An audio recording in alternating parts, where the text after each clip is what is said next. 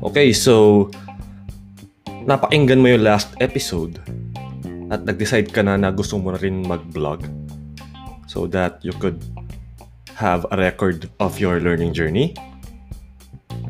Pero saan nga ba maganda mag-vlog? At kailangan ba na yung design ng vlog is sobrang ganda? Tipong na-apply mo lahat ng naaaral mo? Sa akin, to start off, personally ah, hindi mo kailangan na sobrang ganda ng design ng vlog. Ang uso ngayon actually is minimalist na na vlogs na more emphasis on the text.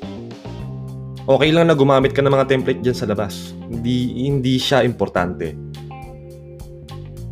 Kung gusto mong i-showcase yung skills mo on design, on CSS, that's what the portfolio is for.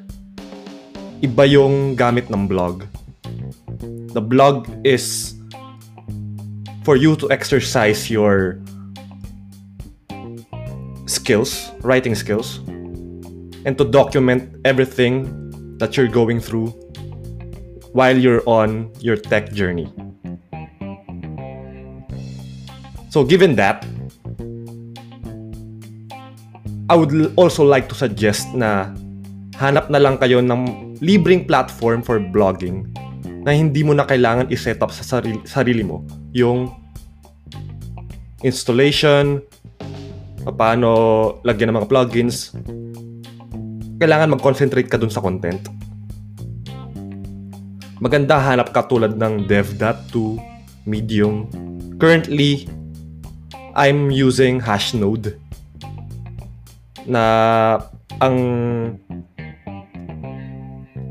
ang purpose nila is to help you create your content while maintaining ownership dun sa content. Di tulad ng iba na tulad ng medium na kaila, na kanila yung content na kine-create mo. So, if you ask me, go with something like hashnode or dev.to nung kayo mag-sign up and create a blog and start writing.